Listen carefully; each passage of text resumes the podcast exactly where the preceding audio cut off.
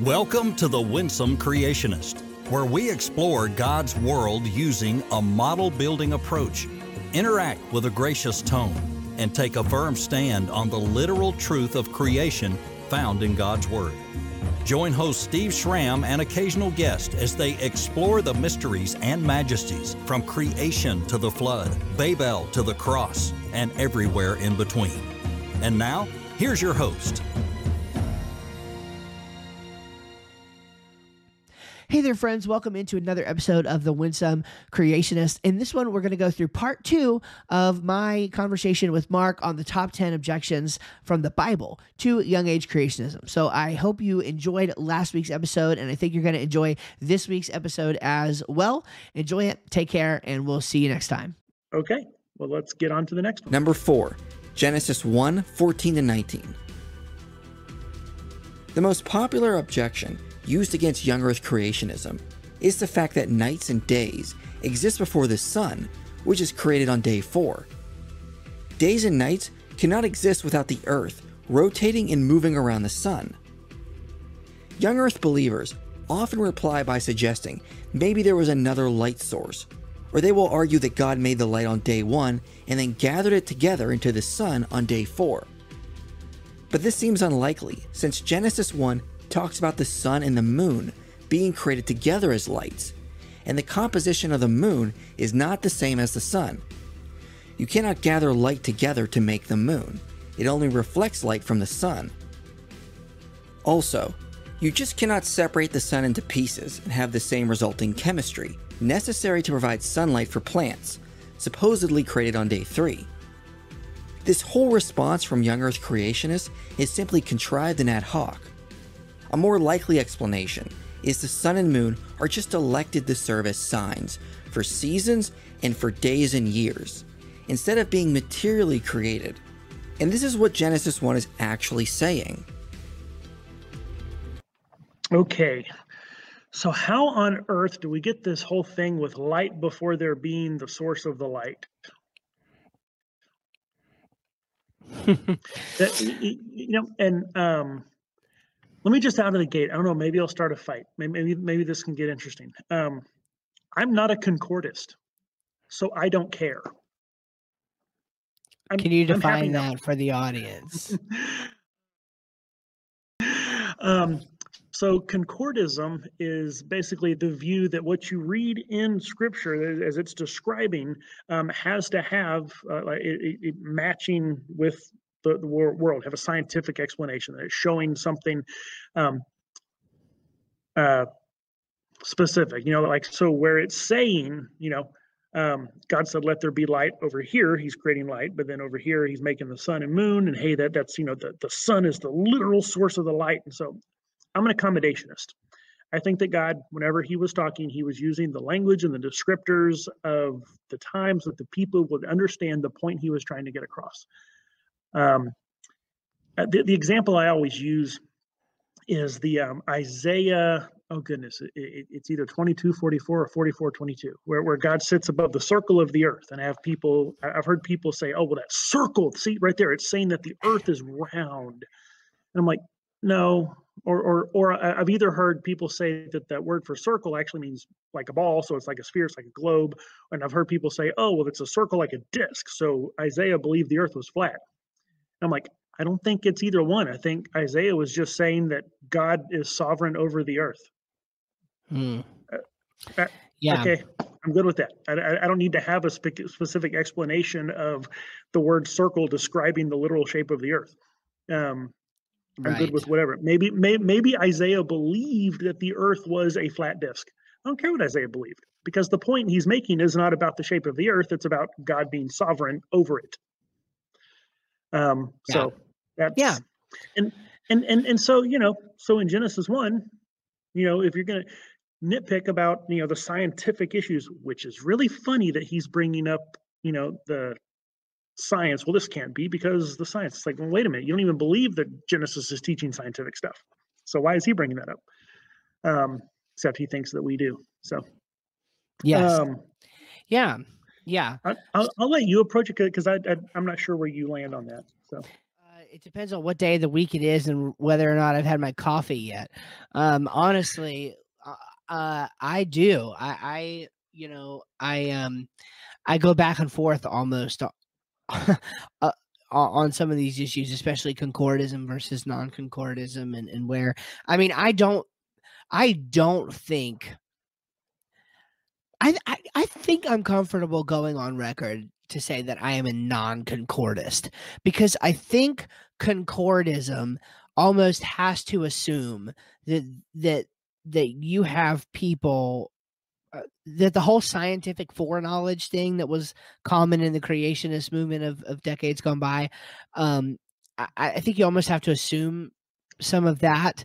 And i'm not comfortable given what i have learned about the bible um, affirming that. In fact, let me go a little bit further. I almost think that the natural outworking of a concordist interpretation of scripture is the old earth view. Um, I might want to qualify that a little bit if I was in a more you know deep discussion with people but i when i hear hugh ross talk about his concordism i'm like you know he's he's right you know I, I can you know, if you're a concordist, I, I kind of can see how you get that view from it. And, and I'm like, that's, I don't think that's the correct, uh, that's the correct view. So we want to, um, we want to make sure that we're not confusing science and scripture and that we are letting them inform each other but we have to be clear about which one wins uh, when there is a when there is a conflict so in in general that is where i stand on that.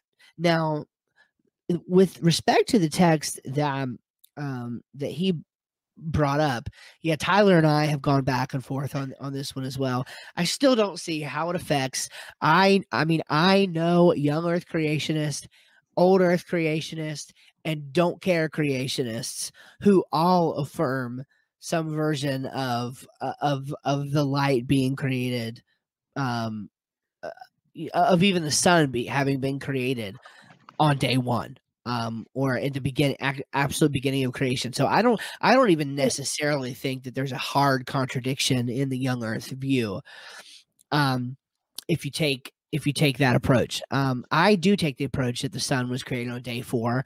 I think that those who want to make the point about the Bible teaching a polemic point um, on that, and that the sun is not named and that it is created um, after the creation of some of the other elements and by God. I think that uh, it makes more sense from a polemic view.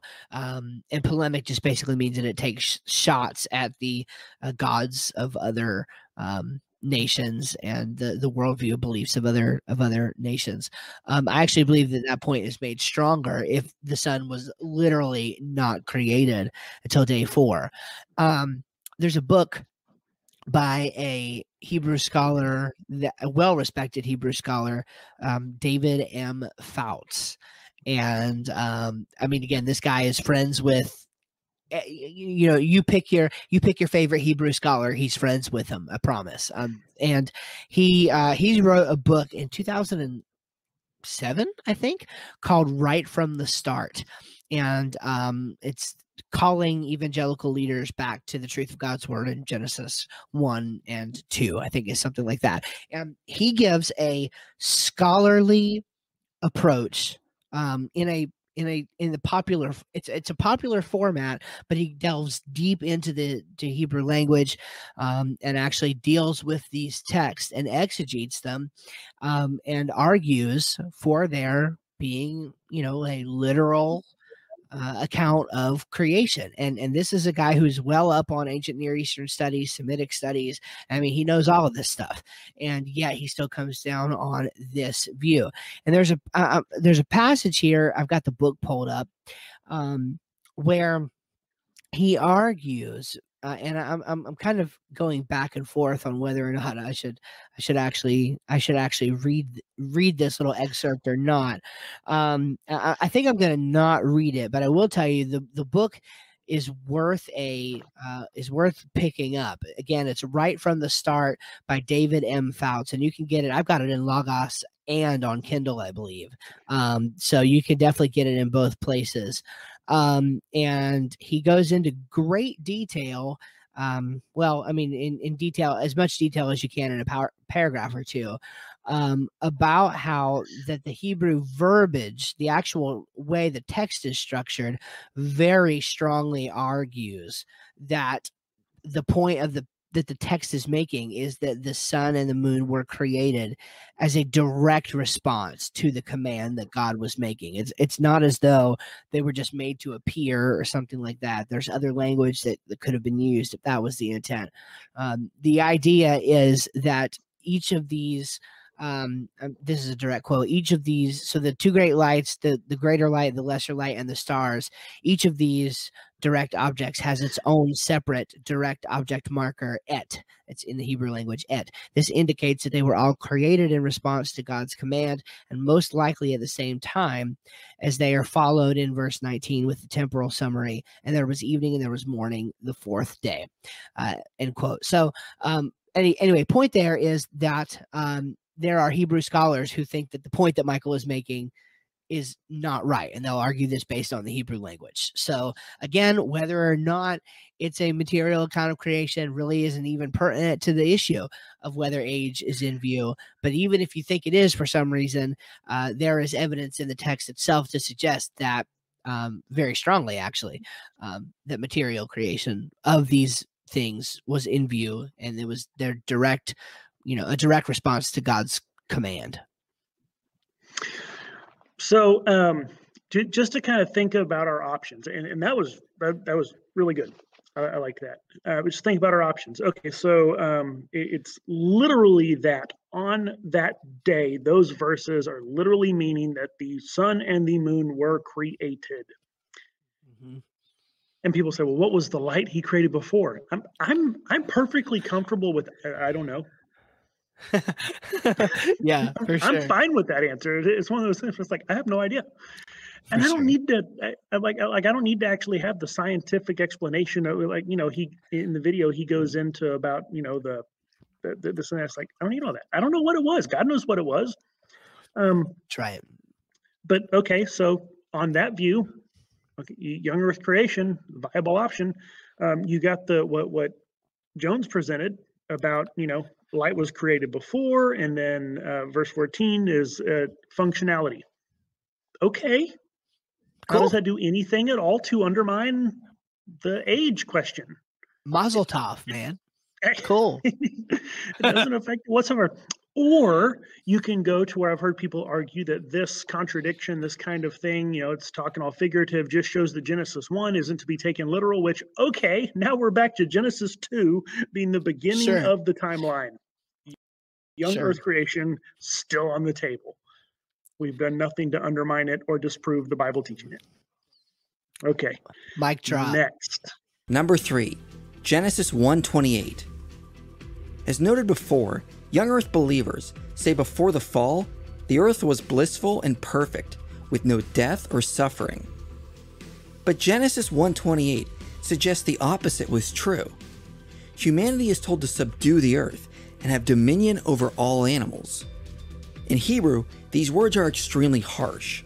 The first word is used of war conquest and enslavement. The second word refers to ruling harshly over someone or oppression. So God is telling humans to make a warlike conquest on the earth because it needs subdued, implying the earth wasn't perfect and humanity was elected to transform the earth into a better place. But to do that meant tackling the harsh environments forcefully. The scholar Joshua John Van Ee notes the use of the second word for ruling over the animals seems to suggest humans had the right to use animals for any purpose, like food and clothing, implying they already had the right to kill and eat animals. But this means the command from God implies the earth was not a perfect, blissful creation. Instead, this verse implies the earth was chaotic and needed order brought to it. Also, humans seem to be given the right to kill animals, implying death was already in existence. Okay, so apparently the earth wasn't all paradise Eden was all cool and stuff, but outside of Eden was all wilderness and chaos. I mean, so therefore, little... young Earth creation is done. I mean, I mean, that little verse right there, if you if you caught Michael's drift, implied an awful lot of things. I mean, uh, there. I, I almost don't know where to start. Um, okay, so I, you know, to your first point there, I don't know what to do with that. I don't know what to do with guys like Heiser who say, you know, it could be that all that you know the entire Earth was an Eden um, okay. So let's say I grant that point. It doesn't necessarily mean that the entire earth was full of evolutionarily evolving humans either. Okay. I think I would be willing to grant that the entire earth could have been filled and probably was filled. Uh, yeah, probably was filled uh, during creation with uh, certainly animals. But I don't think we can say, especially from the text, that they were harsh or, or that they were, you know, that they were playing by different rules. This is where, again, we're getting into the weeds a little bit here, but, you know, this is where I'm a little undecided on the, um, on the animal death thing. Now, if someone were to press me, I would say that I hold the view I that that there was no animal death before the fall either. But I'm comfortable admitting that that there's a little bit of argument of, from silence going on there on my part from Genesis. Um, I, I mean, Genesis 128 seems to suggest that the animals that were created were vegetarians. So I, I think you know that probably lends itself to um, to the view that there was no animal death before the fall. Um, but I, I have there are good young earth creationist brothers that I have who do affirm animal death before the fall, just not human death. So I, I don't have all of that worked out in my mind. Are you? Yeah, would you be one of those? I, yeah, I definitely lean that way. I mean, I, am I'm, I'm sure. definitely it's um, the sure. arguments that there were no animal death just seem weak to me. I'm unconvinced. Yeah. And, and yeah. I don't think it's net, like, like I don't think it impugns God's character at all that animals were die, would die because yeah. mm. I'm I'm sorry, they're animals. Um, human death I could see yeah. would imp, could impugn his character, but not the sure. animal death. And so I'm I'm okay. I actually um I, I agree with everything. Uh, I agree with what he said. That um, I, I kind of view it like um, uh, not not that the earth was just some you know just massive chaotic crazy it was untamed wilderness it was uncultivated sure. untamed wilderness sure eden you had in eden you had the garden where everything was in perfect order the abode of god paradise yeah. you know um, and then god said hey go make the rest of the world look like this go cultivate it go go tame that wilderness sure sure and, and I believe that. That that's the view I hold. No, and it doesn't do anything to change the age of the Earth. No, no, that's true. Now, um, I obviously I think at this point it's almost it, it almost has to be a given that with respect to the point of the video that somehow this has something to do with the age of the earth. I think we left that a long time ago. It it just we're we're almost beyond that now. We're talking about something different at this point. Um, because it obviously doesn't prove anything about the age for the earth you know, I do think, you know, I do call, I, I get, I I'm troubled in my mind by things like, well, what do you do with the fossil record? What do you do with thorns and thistles? You know, what do you do with the introduction of cancer and harmful diseases and things like that? These are things that seem to, it, it seems to suggest, the Bible seems to suggest that these things resulted from the curse on the on the ground. It, it, it doesn't seem to me that the, the ground yeah, was I only cursed in Eden because Adam had to toil and do the hard work outside of Eden. So obviously it was the right. ground outside of Eden that well, was cursed. Well, well, and and and it was um, in in Eden, like you know, if if Eden was home base, um, food was plentiful. He wasn't going to have to toil to survive. Right. The work and the toil would be taming the wilderness yeah. which you know would have been a fun, you know, glory. And and and I don't think that you know, like whenever I say you know, outside of Eden, it was you know, untamed wilderness. Um, maybe there weren't weren't thorns and thistles. Gotcha. Yeah. You know, and and that came later. Um, maybe sure. you know, maybe or- or maybe it's maybe- not A or C. Maybe it's B, right? Maybe maybe it's Yeah. yeah, it could, it could right, and we just we're that's more so just speculation. Um, I mean, I, I- yeah, I absolutely do believe that there were very real physical effects of the fall, um, you know, with like diseases and cancer, and there were real things that happened Sure. with uh, to to the earth and the functionality of the earth, um, uh, the curse upon it, and and then of course, you know, a global flood then you know completely Right. just messes up everything. Um, yeah. if if that's Well, what and really of happened. course, so But- much of that, so much of that is actually dependent upon. See, the the curse itself. Um, i- yeah, the ground was cursed and things like that, but with with with cancer and different things like that coming into the picture, you can really only have that stuff if you get degradation genetically. Now we're getting into science, but if you get if you get genetic degradation and that stuff is going to happen almost naturally as a result of the immortality of, of, of the source of life being cut off, the tree of life. right. Um, so, so yeah, I mean, I think there's definitely a, you know, part of the curse is is leaving Eden, but I think the actual ground was was probably cursed too. If you think at the, uh, well, I mean, that's just what the text says. So Well, I and- would and- I would think that. And, and one of the things in, in these kind of, I, I, I find that a lot of times, and I'm just as guilty as anyone, that there's all kinds of extra things that we add into im- being implied that the text doesn't actually say. Yeah, So, you're right. you know, it, right. it, it- so uh, like, like, you know, like about the thorns and thistles. Oh, so it was wild outside Eden. So there were thorns and thistles. Well, I don't know. Maybe there were, maybe there weren't. It doesn't actually tell us. It just says that now as he tries to produce food, he's yeah. going to have to contend with thorns and thistles. Whereas yeah. in Eden, he wouldn't have to. Hmm, So, Yeah. you know, Good point. but again, you come around um, top 10 ways the Bible doesn't teach young earth. How? Yeah. How? What, what- what is Yeah. this? That This doesn't have anything to do with Yeah. the dating. Well, and I'll, I'll make a more, I guess, a more direct point here. So he's he's pointing out two, um, two Hebrew words that he says specifically, you know, they both had to do with uh, essentially a harsh, you know, sort of subduing a, a, you know, it's like a forceful type thing. He actually says that the what God's doing is telling humans to to mount. I wrote this down to mount a warlike conquest on the earth. Um, to me, y- go ahead. I was going to say, um, have you read any accounts, historical accounts of the settlers in North America? Um, carving out civilization in the colonies. Uh, yeah. Yeah. that was waging a war on the, the the wilderness environment in order to carve out a place for civilization. yeah, So, Yeah. I, actually, Yeah. that language doesn't.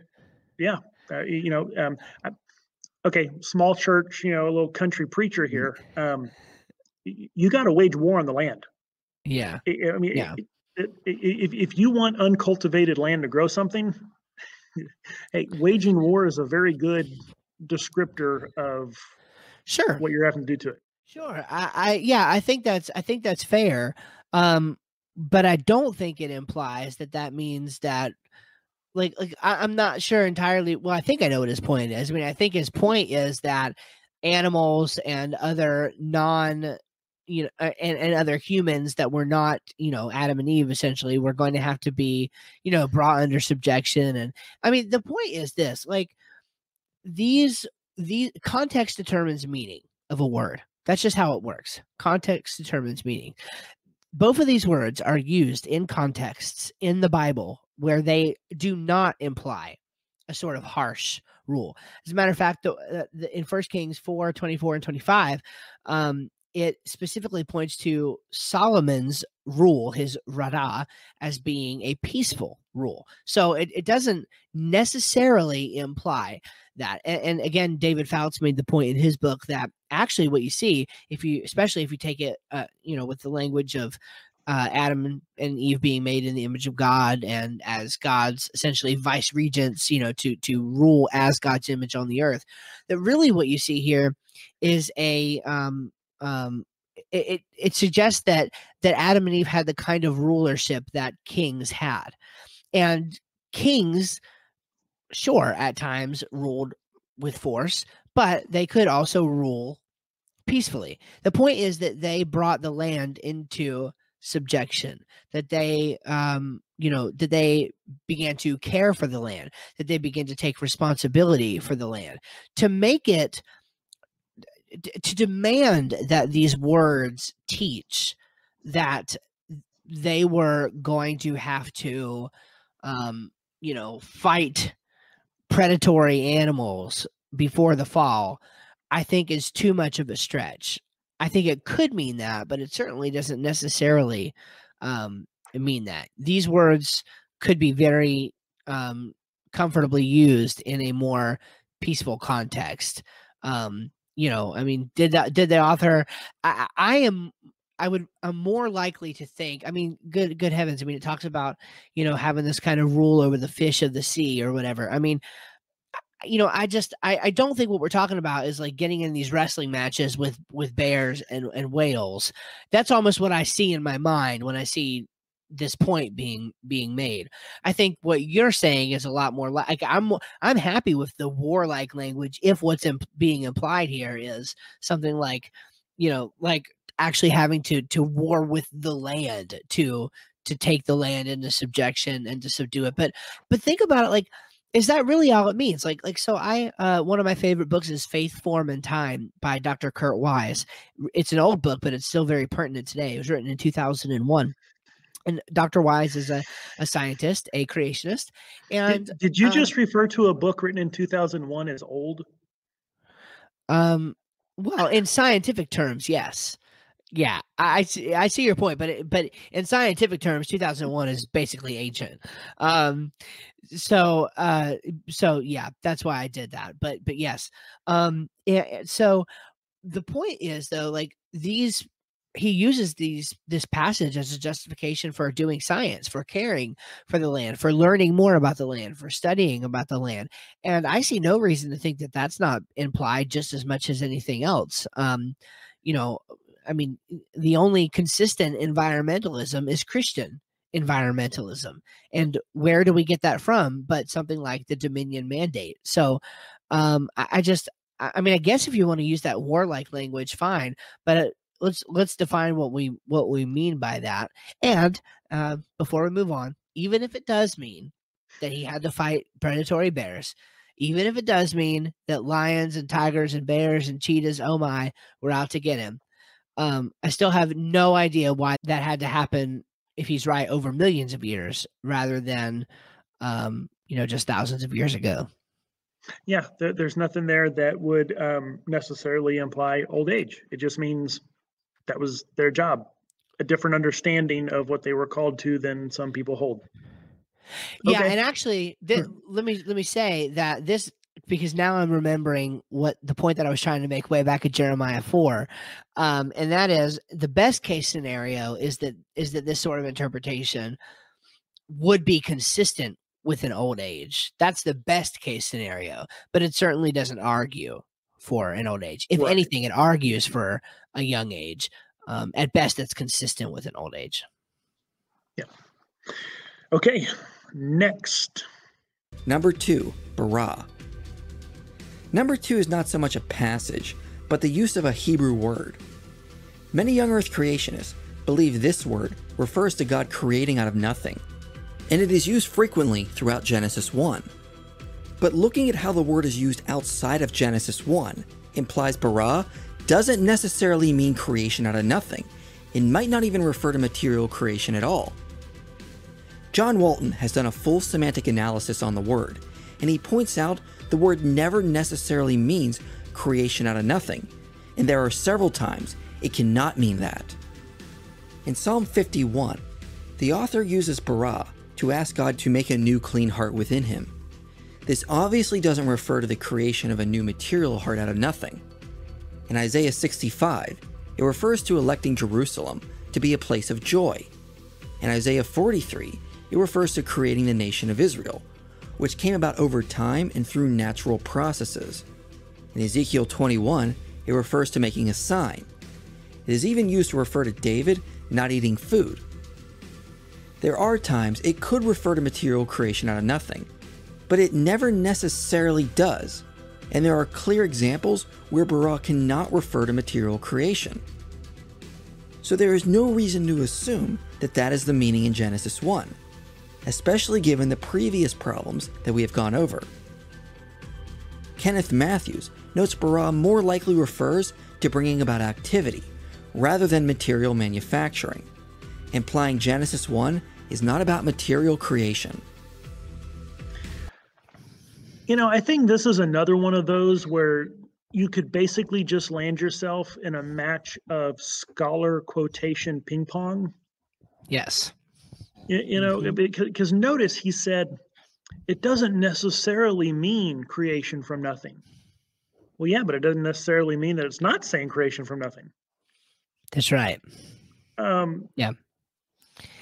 Yep. Yep, yep, yep. You're exactly right. And uh, with respect to this particular point, yeah, you're right. You could just go back and forth. I mean, Paul Copan and uh, uh, William Lane Craig have an entire book about this called "Creation Ex Nihilo," where they uh, examine the the um, you know the evidence for creation ex nihilo, be you know in the Bible and in Genesis one.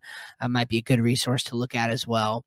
Um, and I know some. I know different Hebrew scholars that are divided on this. That th- there really are. Um, and uh, the but the point of the word bara though is, I think that um, young. I, I originally wrote down when I was taking notes on this um, that. Uh, that this was a straw man of of the young Earth creationist view, and while in some respects that may be true, I also think that a lot of young Earth creationists just get this wrong um, there is a significance to the word bara, um, but it's not in that it it only necessarily means material creation. In fact, I think most, I should say at least many young Earth creationists, especially you know educated ones who write books and are you know pu- public about this stuff. Um, I, don't think any of them would argue that b- bara is used exclusively of material creation. What we do argue, truthfully, is that in the Bible the word bara is only ever the, the the the subject of the word bara is always Yahweh. It's always God. It's it's the God of the Bible. That's the real significance behind it. So um, I guess I don't know if I should if I should amen Michael here. Uh, probably I don't know um, because I agree it, it- it is used in material and non-material creation. At least it appears to be. Um, but the point is that it's only ever used of God. It's only ever used of Yahweh. He is Yahweh is the only one who can bara. Others can asa or yatsar. These are all um, synonymous words, uh, Hebrew words, but only God can bara. Okay. Um, and uh, just another thing that I think it would, um, you know what, this kind of actually leads into the next one, so I'll save that comment for there. But this is one of those things where it's like, okay, you, Cool. you didn't actually, again, um, good job. Um, I don't know what this has to do with the actual age, because the age, and and and and, and I'll stress this a little more in the closing. Um, age has to do with the timeline Right. it actually has to do with what events happened and when. Okay, so bara, creation from nothing, not creation. Okay. Next. Yep. Next, And now, finally, number one Genesis 1, verse 1. This may come as a shock to you, but the very first verse of the Bible can create difficulties for young Earth models. The reason is, over the past few decades, scholars have noted the first verse lacks a definite article in Hebrew, so the way we translate it may not be accurate. Instead, scholars like John Sailhamer and Robert Holmstedt have argued it would make more sense to translate it as when God began to create the heavens and the earth.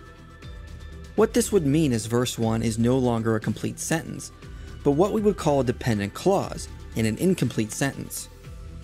So this would mean verse 1 is dependent on the following clause, which is in verse 2. So Genesis is really saying when God began to bara the heavens and the earth, the earth was formless and void.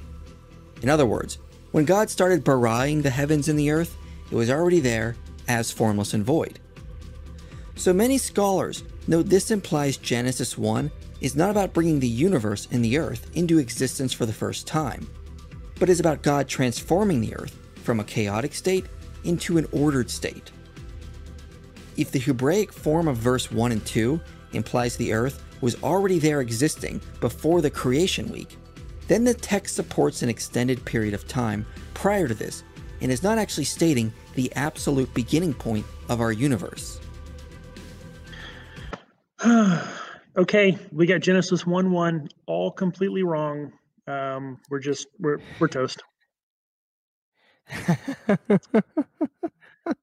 you, you, uh, you, know what's interesting? Mm-hmm. Um, and and I had a few points that I'd written down, but one thing that had just occurred to me as I was um, listening to that this time,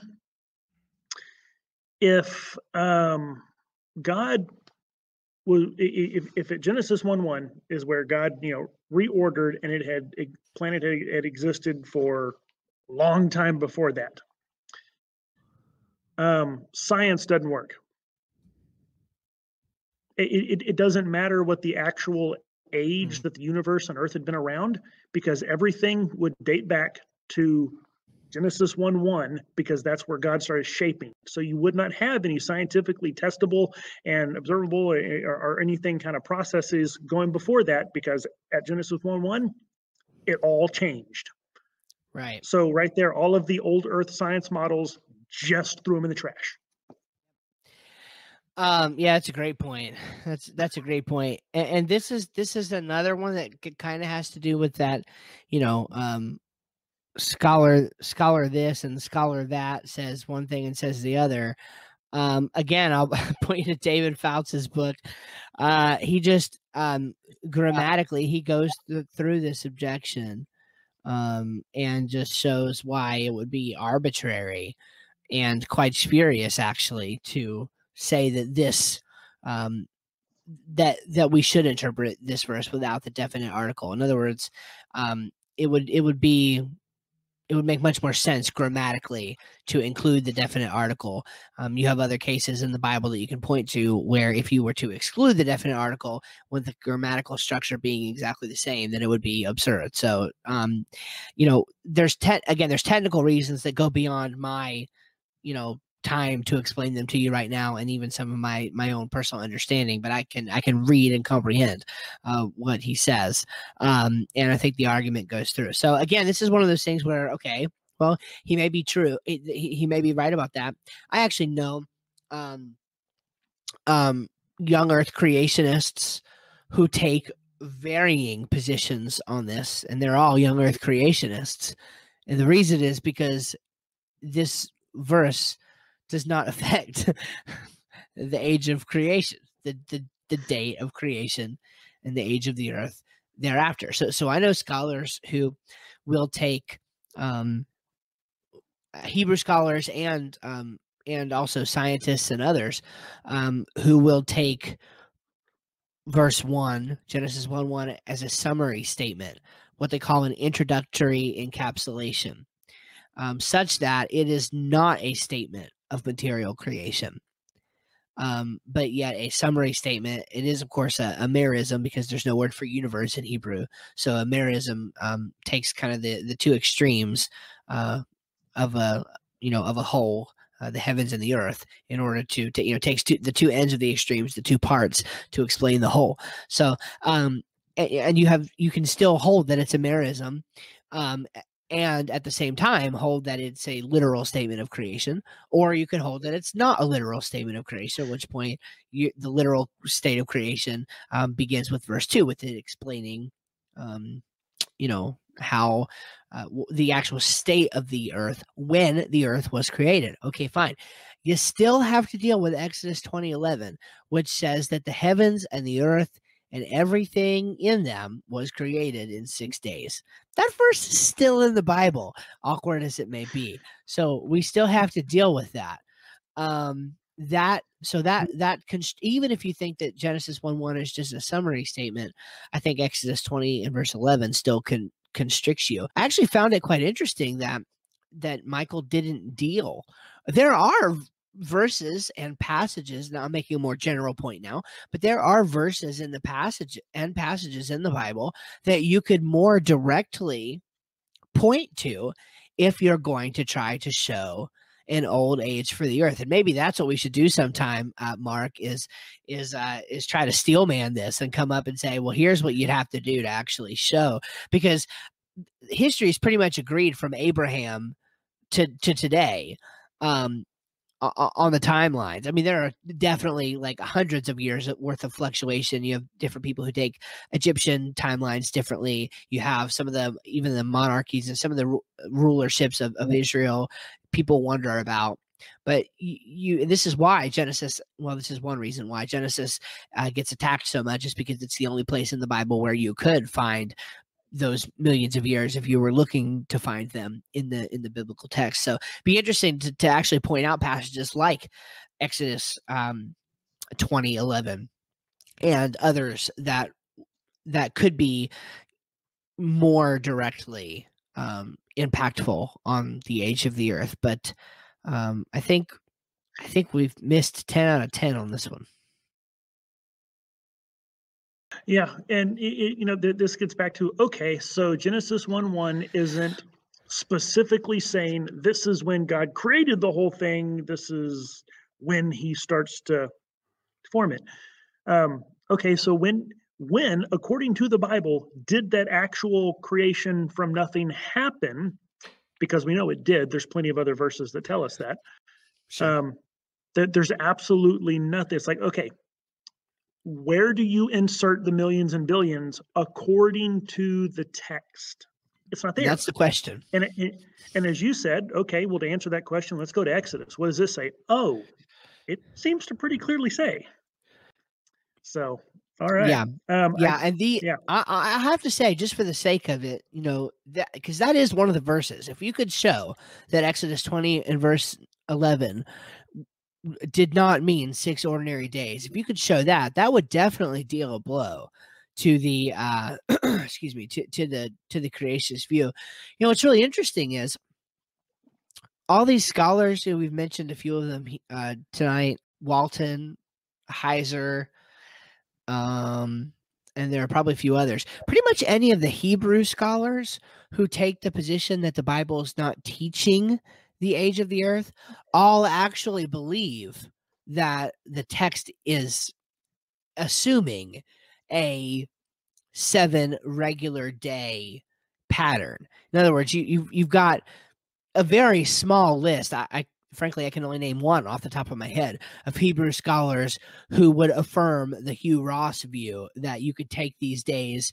to literally mean eons of time somehow. I'm not even sure how that works, but but but but there's a few who would affirm that you are either going to have Hebrew scholars for the for the vast majority. You've either got Hebrew scholars who think the text says um a, a literal six day creation and means that and that's actually what happened in reality or you're going to have them who think the text says a literal six day creation, but it doesn't mean that for whatever reason. And so you'd have a pretty hard time showing that verses like Exodus 20 and verse 11 don't actually point to that material reality.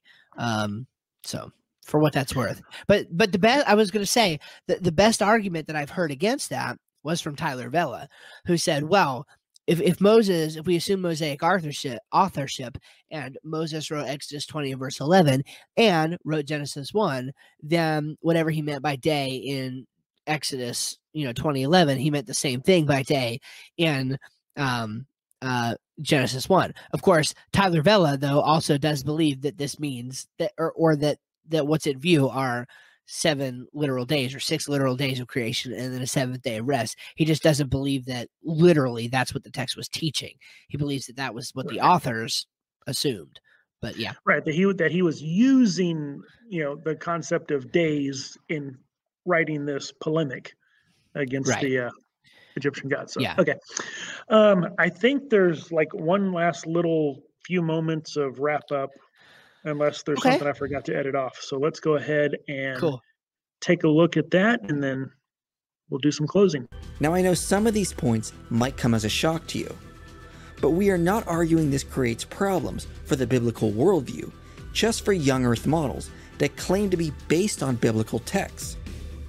Given all of these points, the biblical scriptures don't seem to support many of the claims of young earth creationists. As we have argued, it is clear a plain reading of Genesis does not necessarily support a 6,000 year old Earth, and there are many issues that arise when proponents of this idea say we should just take the biblical text literally. Okay, you, you know, and, and, and, this is where I keep coming back to because he says that it um, uh, that that many of young Earth, you know, uh, views on the Bible. It's like, oh, okay, even if even if we take every single one of the things that he, if all 10, he was absolutely right and young earth creationists are wrong, it still has not one bit affected what's the age. Right. Be, because, and, and, and this is where um, I really, you know, th- this is where I landed, you know, because for years, uh, like, like I said, I grew up um, being taught, you know, the uh, Kent Hovind brand of young earth creation teaching um, and all of that. and, and I find it funny that a lot of the arguments that I hear from people against young earth creationism are about 40 years out of date um, or or more um, of course you know that Usually more than more. i do but but i i got tired of the you know it, it all of the back and forth about when was light created and what does bara mean and what is yom and whatever it has a you know and all this kind of stuff. And i'm like okay well, hold on a second. You're nitpicking about some minor interpretive or, or, or you know linguistic details. When did the events happen? That is the question. And um, you either take the bible um, from adam forward as being historical. Now, it can include all kinds of metaphor and figurative thing, and you can have gaps in genealogies, and you can have the ages of the genealogies being uh, figurative and symbolic numerology stuff. You can have all of that.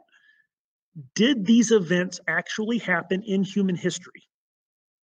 That's the question. And, and unless you just say, no, they're all myth, well then you, you are having to say okay well these events happened and at, at most we're talking 10,000 years. So yeah. where did we undo young earth creation in any yeah. of this? I actually, I really, I mean, that's a great point, and I, re- I really thought that this, um, this video, uh, I almost want to call it an expose the way it was set up, but, um, I really thought that this video, um, like, missed the mark on a few very key points. I mean, if you'll you'll notice that these were the biblical arguments that were supposed to create problems for young Earth creationism. But you'll notice that, like some of the classic ones, you mentioned some of those classic arguments that we see here. You know, he didn't say anything about the word yom. You notice that. And th- that used to be such a hot button topic. Well, I assure you, Michael is well read in the he- literature of Hebrew scholars. You- you're just not going to find some wide swath of Hebrew scholars who believes that you can you can squeeze millions of years out of the word yom. You notice that you didn't hear him mention anything about the relationship between Genesis 1 1 and 1 2 because for a while people wanted to insert millions of years of time into that gap called the so-called gap theory. And uh, the problem is that again, grammatically, Hebrew will not allow what you need to have in order for that gap theory to hold true. So all of these places where before people wanted to insert millions of years into the Bible, you can't get them, it turns out, from Hebrew grammar. Okay. So um, what you have to do in order to sidestep the problem is and again I, I, I know i realize that some people might be taking my language as you know that he's trying to mythically devise some sort of cryptic. I hope you remember from the very beginning of this you know broadcast that there's no ill will towards michael you know for any of this. No. it, it's just it's just the, the reality is this is what he's trying to do is show the young earth creation has problems from the text and he has he's he's failed to do that um, and and you know, uh, honestly, whenever I saw that he was posting this video, I thought, oh man. I mean, because I'm a young creationist, and yeah, I'm like, dude. I mean, if yeah. anyone's about to torpedo this, Michael's going yeah. to, because like like we said before, he's he's very thorough, very well researched. He is on, mm-hmm. even on things that I disagree with him on. I would not debate him because he's smarter than I am. Because I mean, right? He, brings his. I mean, He's whenever he does yeah. a topic, he whenever he does a topic, he brings it. And then I watched Yeah. this and I thought that that this doesn't even get into the age of the earth. Yeah. Like you, you didn't even Yeah. address the topic. Yeah. Not What no, he not, not addressed- one bit. Yeah, and, and and this comes back to like we said at the beginning, he wasn't addressing the age of the earth. He was addressing um, a specific hyper literalist biblical interpretation that kind of often, you know, like squeaky wheel gets the grease, um, gets the attention, uh, but like next to no one actually holds that view. And it, it, it's something, you know, like I said, a lot of times the, what's being pushed back on um, is 40, 50, you know, years old or older. Um, because like I remember as a kid kind of hearing more of the more hyper literalist kind of argument. Um, but I'm I'm 42. Uh, I'll be 43 in March. I haven't heard that kind of hyper literalist talk for most of my adult life. You know, um, and, and that's from the mouths of young Earth creationist scholars and proponents. I don't even know how hard, um, how, how much some of this would even apply to like a answers in Genesis type. You know, so some of this even I think answers would go, uh, okay, Earth is still young. Well, they would- they would point you to you know 400 articles that they've written already addressing all of this stuff. And the same Yeah. thing would be true of CMI. Now, I mean, you're going to have. I mean, again, there are ancillary things like okay. Another scholar who's a lot like Michael Jones. Actually, Michael gets a lot of his. Um, I don't want to say gets his material from him, but he's a scholar that he relies on. Is Ben Stanhope? Um, you ever heard of Ben? Um, no. No, Um, his his YouTube channel is Pixels and Papyrus, and he's got some he's got some videos that are a lot like um, um, Michael's. Uh, some of his videos are directly addressing the Creation Museum. I actually just downloaded a book uh, from Kindle that he released not too long ago um, that says you know ten things the Creation Museum gets wrong or something like that. And again, it's often these points with um, eh, like okay behemoth okay behemoth and job and leviathan okay what if th- they are not real animals and they are just chaos monsters uh chaos symbols from the ancient near east. Okay cool. Maybe maybe the creation museum got that wrong. If assuming that's true assuming that's true maybe the creation museum got that wrong. What does that have to do with the age of the earth? Now i know i get the point right? The point is answers in genesis wants to find a dinosaur in the bible with behemoth and they may or may not be able to, to point to the dinosaur in the bible if not. Okay fine. You still have to deal with the fact that god created all the animals supposedly in a six day period of time around six to ten thousand years ago if you do math and look at the biblical record and take these events as historical. So it, I, i'm not trying to find a dinosaur in the bible. Uh, you know if it if it's there great. That really helps but i'm not necessarily trying to find it. So you have all these you know these ancillary things. Um uh, stanhope was probably the first one i heard make the point about the um about the ages of the genealogies and about sumerian king lists and all these other things where you have parallels and there's probably some sort of you know cipher going on there. Heiser when he talks about it he says yeah there's probably some sort of numerical cipher going on there but i don't know that we'll ever know what it is. Okay well right now it, it we we haven't found one and you don't know what it is. So at least right now grant me that we're not an idiot for looking at the bible and just taking it you know okay fine some of the numbers are rounded probably like it's it's probably like if it said somebody lived 500 years they might have been 498 like or, or something like that like we're not begging for strict literalism here I'm pretty sure if I lived that long, I'd probably lose count uh, yeah right just round it. But but the point is 500 it doesn't necessarily mean that 500 means 30,000. And you, you don't really have any evidence that the biblical writer had that kind of thing in mind. And unless you can specifically address those things, then any of the little ancillary things, if you're mad about uh, things that Answers in Genesis teaches, about behemoth and about whatever okay fine fine fine but until you address the core question like just just stop just like and, and you know the arguments you know, here i am ranting but like it's just like you said so many of them get repeated. There's another scholar i just recently the last episode of my podcast was a, a little bit of a rant i did. Um, i think i titled it creation creation frustration. And um it was uh talking about another uh, scholar who just recently has taken up the cross of young earth cre- you know of, of, of arguing against young earth creationism uh, for some reason. And I, I i honestly like i asked him on facebook. I was like why why are you taking up this cross and yet repeating things that like i mean he was talking about stuff like light created in transit. I mean views that creationists have not held for 20 years.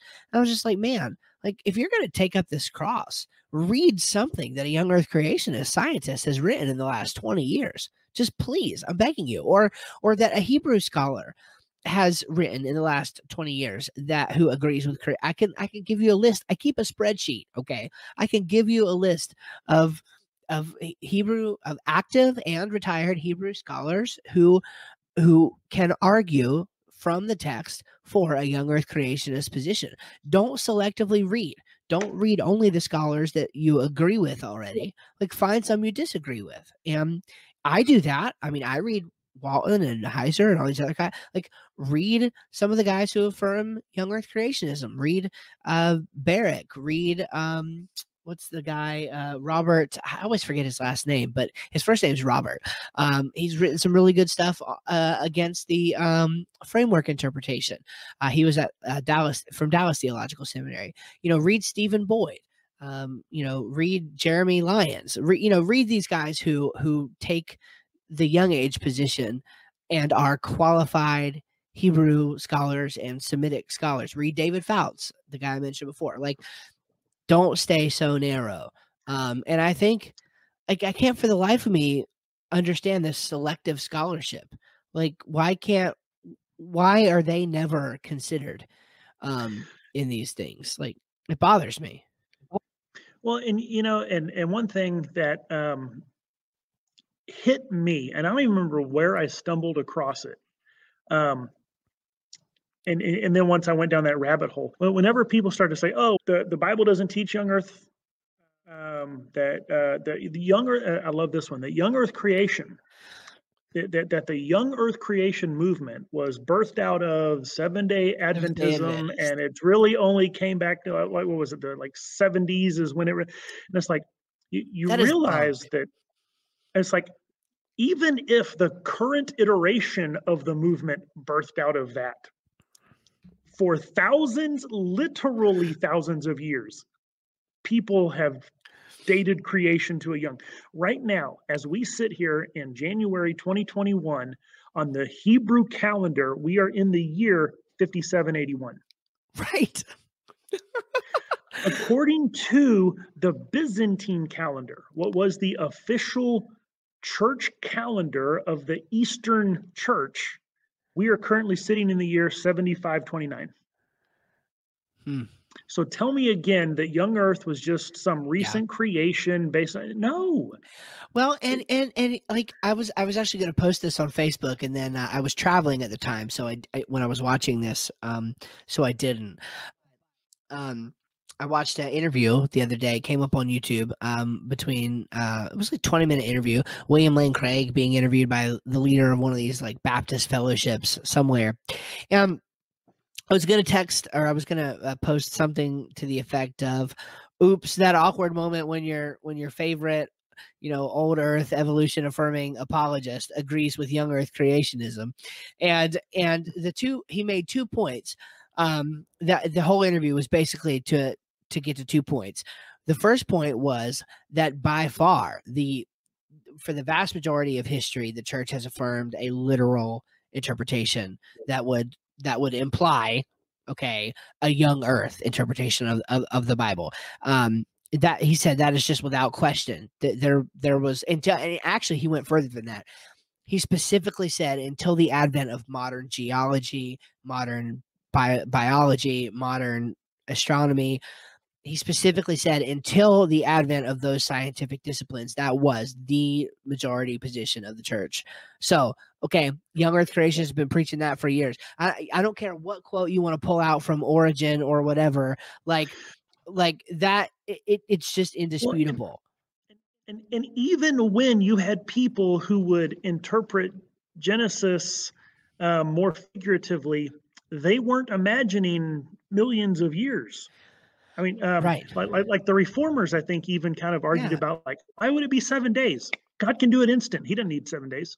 Augustine, Augustine held that view. Augustine, Augustine held the view that it was yeah. done instantly, and that there had been six thousand years of time that it, no more than six thousand years of time that had passed, but that the creation event itself was instantaneous. So, like you, you, you're like you're grasping for straws with that. And the other point that um that Dr. Craig made was affirming the humanity of Neanderthals. Um, he said, as I looked at the research, and the, there's more research that's coming out every single day, he said, I just can't deny that that they had every bit of the cognitive ability as modern humans do. And so he said, I think to in order to be biblically faithful and scientifically accurate, he said we're going to have to include um, uh, Neanderthal and the one that came right before. Was it Heidelberg? I can't remember. But the, but Neanderthal and the one that comes right before Neanderthal man, we're going to have to be included in our definition of modern humans. And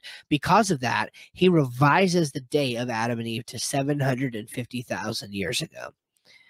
And and and his his when he as he makes the argument uh, he goes through this in his defenders class don't take my word for it you can you can look it up for yourself honestly the one move he makes that allows him to get back to that is is is that relationship of the genealogies. He he does argue that Genesis is a myth of history, but I would be I think I would be fine for the sake of argument saying that Genesis could be written in a mytho historical language, uh, or or mytho historical genre, and still be a young earth but for that he he he has to make the move that the genealogies are um likely non-literal and that's really the only thing that he can say to to get that amount of time uh, in there. But he affirmed what young Earth creationists have been saying and have been lambasted for for decades. Oh, Neanderthals are not human. Even Hugh Ross and them, you know, reasons to believe. Well, no, I mean, yeah, we absolutely have evidence that Neanderthals bred with modern humans, but that means that humans committed bestiality and that there were, you know, all this stuff. And it's just with with more and more research by unlikely voices, it's all, you know, being confirmed for the young earth view. Now, now the Hebrew scholars are saying, well, yeah, it, it kind of is talking about seven days, and it kind of is talking about a global flood. It just doesn't mean that. And and and the scientists are saying, well, yeah, actually, you could take. I mean, Josh Swamidass. I don't know if you've seen any of his stuff, but the scientists are kind of saying, well, yeah, like you actually could take Genesis literally and have all this, and and well, yeah, Neanderthals kind of were humans, and oh yeah, by the way, the church has agreed with young Earth creationism for its entire history until the advent of modern science all of these things are now being taught by the scholars who have disagreed with the view for so long. And despite that, despite that, there is still this constant, um, almost what's the word for it? A denigration of anybody who believes in a in a in a young earth. Like I, I, just wonder when the cancel culture for young earth creation is going to start because it really has like it's it's just it's almost like that you're still a caveman. If you believe in young earth creationism you're still a caveman and yet the claims of young earth creationists keep getting vindicated with each passing generation. I i don't understand it, it i just don't. Yeah and and I, I don't know. I, it's I mean, because I, I know a lot of people, and, and, and I think I've shared before that, that what really did it for me. I mean, because I, I was brought up, I, I was taught that, you know, people who don't believe in a 6,000 year old, you know, literal Adam and Eve, they believe evolution, that's the lies of the devil, and they're just denying God. And I was taught all that.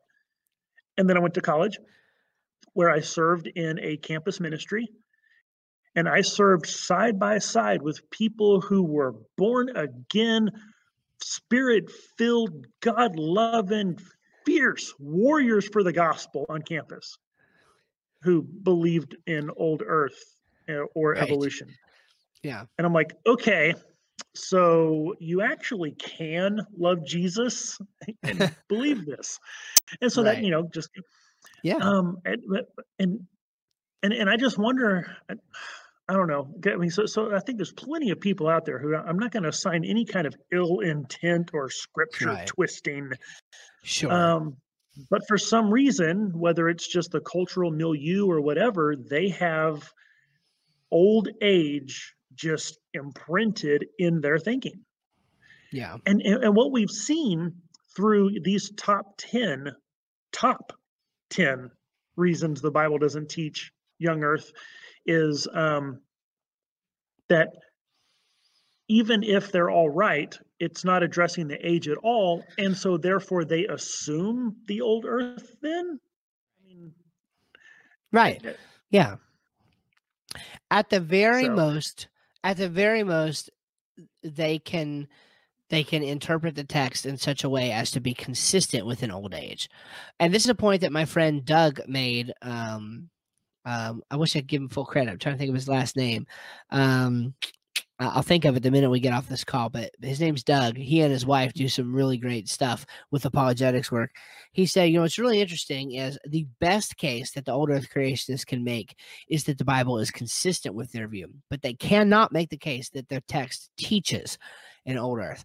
For the young Earther, though, the best case is that is that you actually can make the, the the point that the text teaches it, and of course, it would therefore be consistent with it as well. So I think that's notable. Yeah, and and I just kind of I always keep coming back to the idea of um you, you know, the historical timeline gets us back to Adam. Now, if you want to argue about how much time that actually is back to Adam, well, it's not 4004 BC. Okay, so Ussher was wrong. I don't care. Tuagen is true. Right. Okay, well then it was 5500 BC. I, you know, and um but Yeah. you get us back to Adam. So so where do you get the time before Adam? Oh, well, because it, ain't in the Bible. Eh, You don't get it in the Bible.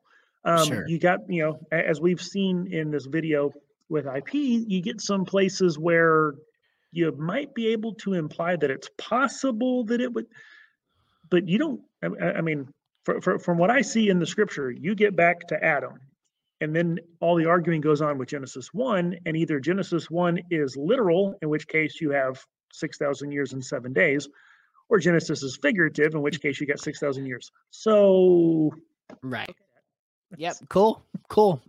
Move along. so Nothing to see here. And, Yeah, and yeah. again, like like that's like that's all well and good, and it's all well and good for me and you to say that. But when does it change in the public discourse? When is it okay? And I actually, I have to say, I um. I, I did. I also just listened to a stream recently between Joshua Swamidass and uh, and William Lane Craig, and I, you know, I- I can always have my qualms, but I will say that I've heard an attitude. I heard it, was so what they were doing. They were actually ad- addressing some inflammatory comments that none other than Ken Ham made toward uh, William Lane Craig. Um, no. And um yeah Uncle that Ken. actually happened. And um yeah and, and they were addressing the comments and i think actually for the most part i agreed with bill craig and there were times when he agreed with ken ham and times when he disagreed. Um and uh, there were you know anyway the point is i was actually encouraged by the language especially josh used about hey let's open up a dialogue. Let's you know i mean they sounded willing to have some people um, you know, dialogue with them on the issue. And so let's hope that that's the case, and let's hope that it can continue, um, and that maybe the tide is is turning a little bit because as of right now, it's still, well, it's like it's like being a, a you know a um. I don't, know, I don't know if I should say his name. We might get canceled, but uh, it's kind of like being a Trump supporter. Uh, to be a young, you Oh, know, what I mean, in in the midst of cancel culture, right? To be a young Earth creationist in the midst of modern um, modern academia, it's it's it's it's talked about it's denigrated it's canceled it's not given a fair hearing and yet when somebody says show me the evidence of wrongdoing show me where i'm wrong we get top 10 lists like the one we just went through that never addresses the actual issue and we get arguments that are 40 years out of date and don't even assume an awareness of anything new that a young earth creationist has written and we get we get we get told things over and over again that we've heard repeated like oh well church fathers believed in an old earth and yeah and the seventh day adventists made up here. We get all these things that are historically false. They're just false. And so at, at, at what point is somebody going to be willing to hear the facts and give the young earth creationists a fair hearing? And at the very least stop insulting us for believing what we believe in the face. I mean, I saw a time, I, I didn't read it, but it literally like three days ago, my wife took a screenshot of this uh, article on Apple News that was, we're going to have to rethink everything we know about the Big Bang. It's in shambles. And I didn't even read it. I'm just like, like, like, surprise surprise like you know what i mean i'm just and of course those are you know it's it's the news so there's always going to be some sort of you know uh, inflammatoriness there but anyway Well, and and uh, uh, but I think one thing that I've seen happening um, is that on both sides, you have um, young Earth creationists who are willing to look at old Earth creationists and even theistic evolutionists and go, um, "No, they're my brothers. They're just wrong." yeah And Sure. you know, it, it- sure you know, it, ra- rather than looking across the you know table at them, thinking bunch of scripture twisting God deniers, right? Right? It's right you know, they're my brother, they're just wrong. And then on the other side, rather than it being you bunch of science denying fundamentalists, it's okay, well, you know, I understand that's what you believe, but we're, you know, we're brothers. I just think you're wrong. And, and I Right. think that's one thing that's helping is that we're kind of getting that going on rather than, um, I mean, because uh, the, but, but we got a long way to go because, you know, like I've mentioned before, I got kicked out of a uh, Young Earth uh, group online online on Facebook because I dared to say that you can be old Earth creationist and still be saved. right And all of a sudden, I was called That's every name under the book. I was called a, Oh, a, a wolf in sheep's clothing, a false prophet. I was called, you know, just, uh, you know, and and then you know, banned, kicked out, and banned from the group. And I'm like, all I Mhm. did. I mean, Young Earth Creationists definitely bear some of the responsibility. I mean, a lot of the responsibility for how, you know, it's it's kind of like again, I'm just going to make the analogy because I think it's a darn good one. You know, you get people who say and and Christians who who say, you know, maybe if Trump had just kept his mouth shut, he'd actually got elected for another four years. I, I think there's some truth to that. I I I think if, if if he had been spared a personal Twitter account, he may be the president today. I mean, honest if- to good, I honestly do. Um, Mhm. you know, you know, if we had I- I more mean, teleprompter Trump and less Twitter Trump. yeah Yeah. like for sure for sure A- and, so I, I i think some of the now uh, again you know we should call out people for false beliefs sure but what what what was demonstrated in that live stream between josh swamidass and, and william lane craig the other day um, was that a lot of times this inflammatory stuff goes beyond critiquing the ideas and it drifts into ad hominem and actually attacking the people as being pseudo intellectuals, wolves in sheep's clothing, etc. And that's what's got to stop. And it makes me wonder. Again, I don't. I don't want to put this in like a, in a um um like a gory way or like a uh, like a. But but I just wonder what's going to happen when that when that old guard you know isn't around anymore. And and when you know when some of these newer voices who are more gracious and, and more willing to you know ex- extend a hand across the aisle extend that right hand of fellowship. You think liberty was fundamentalist? Bro where i grew up liberty was liberal. I'm telling you. Like like like the like like liberty is a liberal place. With it so i'm talking about that right hand of fellowship brother. We got to extend that bad boy out across the aisle and get and and and I think that the the new guard is coming up, but the old guard still has a lot of influence, and um, you know, it, it- it may be that we don't get a fair hearing until those overpowering voices are no longer in the way, so to speak. I hate to put it that way, but it, know, to be that grim about it, but that just may be the reality. I don't know. Yeah. Okay. Well, good stuff. Hopefully, um, uh, I'm not under any illusions that uh, Michael would ever see this, but if he does, maybe he'll realize his mistake and come up with 10 um, actual challenges to young Earth creationism.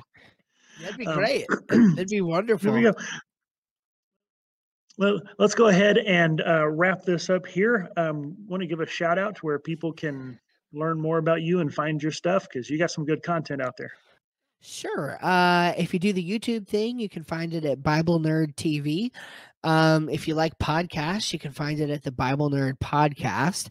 And if you like reading, you can go to uh, steveschramm.com. If you don't feel like spelling that, you can just go to enduringtogether.com and it will actually um, just redirect right over to my website. So that might be a little easier to remember and to spell.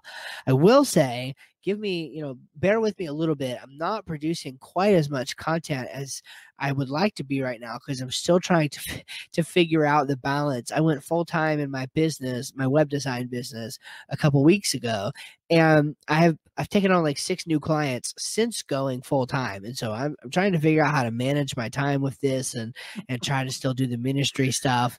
Um, so it, it's it, it's it's a challenge. So pray for me, but please find me on those places. I plan to keep producing, you know, lots of content going forward. But I'm I'm just trying to get my sea legs and figure this stuff out. So.